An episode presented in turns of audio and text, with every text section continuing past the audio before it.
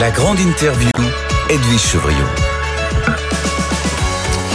Bonsoir à tous, bienvenue dans la grande interview avec deux invités ce soir pour parler de la télévision, la télévision de demain et pour parler aussi des succès des podcasts. Mon invité déjà en studio avec nous, c'est l'ancien patron de Radio France, Mathieu Gallet, cofondateur de la plateforme justement de podcast Magellan. Bonsoir Mathieu Gallet. Bonsoir Edwige. Merci d'être avec nous. Vous avez euh, tenu des propos assez forts sur qu'est-ce que doit être notamment la télévision française, France Télé, Radio France. Vous allez nous dire pourquoi est-ce que vous avez tenu des propos assez radicaux en disant il faut que tout aille sur une plateforme. Vous allez nous expliquer. Et puis ensuite, c'est l'animateur vedette d'énergie. Il sort tout juste pour nous rejoindre ici sur la télé, la radio. Euh, c'est Sébastien Coé qui lui aussi s'est lancé dans le podcast. Il avait, il était venu ici nous présenter Podcast Story. Il fête ses un an. Il est serial entrepreneur. Il nous dira comment il voit le succès des podcasts, comment il l'explique surtout, et puis aussi comment il voit l'avenir de la télé et de la radio. Mathieu Gallet, euh, à quoi va ressembler la télévision de 2030 ça, si je le savais, euh, je pense que si beaucoup de gens le savaient, on serait déjà tous très riches. Euh, je pense que le bouleversement, les bouleversements qu'on a connus ces dix dernières années ne sont rien euh, par rapport à ce qui nous attend. On voit les changements d'usage très forts chez les jeunes publics, où la télévision en live est quand même euh, de moins en moins euh, consommé. en dehors de grands moments comme euh, une Coupe du Monde, par exemple. Oui, parce que là, tous les chiffres démentent absolument vos propos. Hein, parce que voilà, on a cet événement, ce, ce moment incontournable qui arrive que tous les quatre ans. on aura les Jeux Olympiques, je pense, qui seront un très beau succès aussi, mais on voit bien que la consommation en direct, elle est très faible aujourd'hui chez, chez les jeunes de, moins de 30 ans. Oui, mais enfin, cela dit, il y a encore les autres qui restent, hein. vous, moi et d'autres. Euh, qui reste. Euh, vous, avez dit, mais du reste, c'est. Euh, Delphine Ernotte, la présidente de France Télévisions, a tenu aussi des propos en disant d'ici à 10 ans, les médias télé devront faire des choix stratégiques majeurs sur le mode de diffusion de leur contenu et aller vers des plateformes.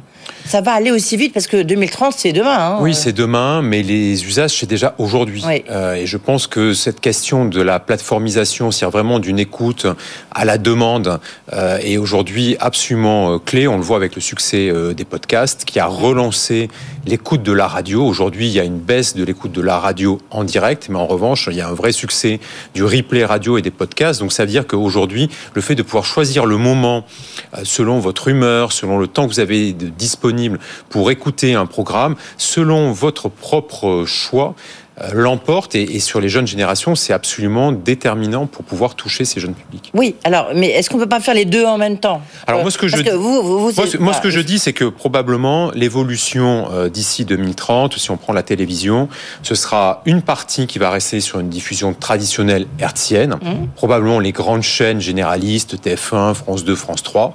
En revanche, pour l'offre thématique, je pense qu'on doit faire des choix très clairs et de mettre davantage de moyens sur l'offre thématique numérique pour pouvoir bien financer en fait cette offre-là, qui aujourd'hui se consomme sur des plateformes, qu'elles soient propriétaires ou des plateformes extérieures. Aujourd'hui, il y a beaucoup. Donc vous dites France 4, France 5, tout ça, ça doit disparaître entre guillemets. la diffusion exactement, la diffusion hertzienne. Par contre, les programmes pour pouvoir toucher le jeune public, notamment, mais pas que le jeune public, vous, moi aussi, parce qu'on voit bien que nos, nos modes de consommation ont changé. Ça doit être à fond sur numérique, 100% sur numérique. Oui, euh, mais euh, ça veut dire aussi peut-être que les programmes ne correspondent plus. C'est-à-dire qu'on voit quand il y a des moments fédérateurs, euh, là, tiens. Euh, Je pense que la question, c'est celui des formats. La question, c'est celle des formats. Aujourd'hui, un format de 55 minutes euh, sur la radio, c'est très long. On le voit avec les podcasts. Nous, chez Magellan, on fait des programmes qui vont faire un épisode, faire 15 minutes. Si vous avez le temps, vous en écoutez deux, par exemple. Donc, il y a beaucoup plus de liberté, il y a beaucoup plus de créativité. Et je pense que c'est la force qu'apporte le numérique. On le voit bien sur les. Regardez sur Netflix. C'est ce que j'étais en train de penser à ça. les, les épisodes sur Netflix, certains font 45 minutes, d'autres en font 55. On s'en fiche. En fait, c'est une nouvelle forme de narration. Et ça, je trouve que c'est très positif. Oui. Le... Mais, mais donc. Il faut comment on fait cette convergence? C'est-à-dire, on fait une seule plateforme C'est ça qu'il faut faire? Alors, il y a un sujet. Et comment vous, vous organisez derrière? Il y a un sujet, effectivement, c'est que les plateformes françaises aujourd'hui, vous avez MyCanal qui marche très bien. Vous avez Salto, dont on ne sait pas quel va être l'avenir de Salto. Salto, c'est la plateforme commune à TF1, M6, et France, Télévisions. Voilà. Euh, Le fait que la fusion TF1 M6 n'est pas n'est pas aboutie pose la question de que, va devenir Salto. moi, je trouve que c'est un vrai gâchis parce qu'aujourd'hui, euh, on manque de plateformes françaises puissantes et on doit se regrouper. Moi, je pense que c'est vraiment l'enjeu.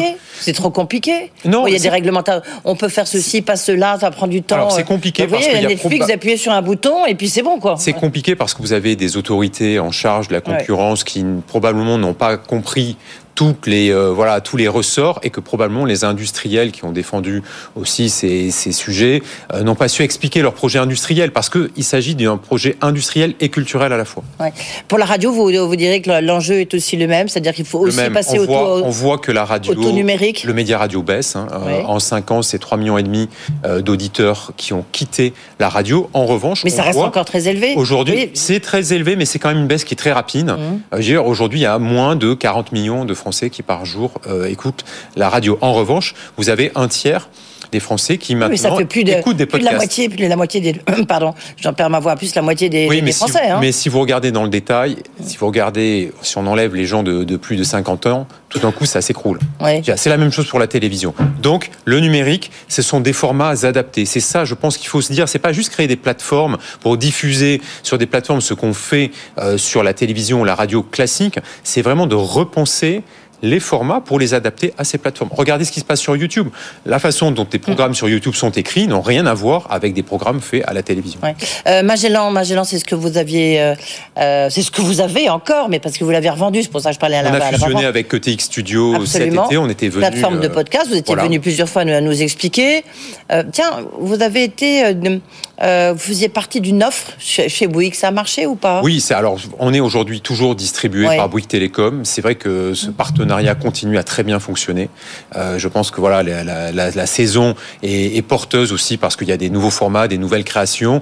Et puis on voit aujourd'hui, moi je l'avais dit, je crois chez vous, que l'année 2022 a été une année de concentration dans le podcast. Nous, avec le mariage avec ETX, on a vu que Daniel Kretinsky a acheté une part importante dans Louis Média. On voit que le Nouvelles Écoutes a été racheté par le studio euh, Podix. Euh, donc voilà, c'est un moment de concentration parce qu'on a besoin d'être plus fort et donc de se regrouper. Oui. Euh, Magellan, vous allez continuer, ça y est, vous allez passer la main? Aujourd'hui, sur Magellan, on est concentré sur l'audio dans la voiture. Vous dites encore on Oui, oui, parce que je suis toujours à la tête de Magellan, président du, du board de, de, TX, et on a fait un choix, on a un très beau partenariat avec Continental, l'équipementier allemand, pour pouvoir effectivement développer une nouvelle offre spécifique pour l'automobile, pour la voiture. Ce qu'on peut dire, c'est que 2022, hein, parce qu'on est un peu à l'heure du bilan, hein, bientôt c'est la fin de l'année, 2022 a vraiment été une année un peu charnière, ou du moins qui a montré la direction euh, euh, qu'il faut prendre pour la télé et la radio. Quoi. Concentration, euh, passage au numérique et probablement accélération à partir de 2023 de, de tous ces mouvements. Ouais. Merci Mathieu Gallet. Bon, vous n'allez pas y couper.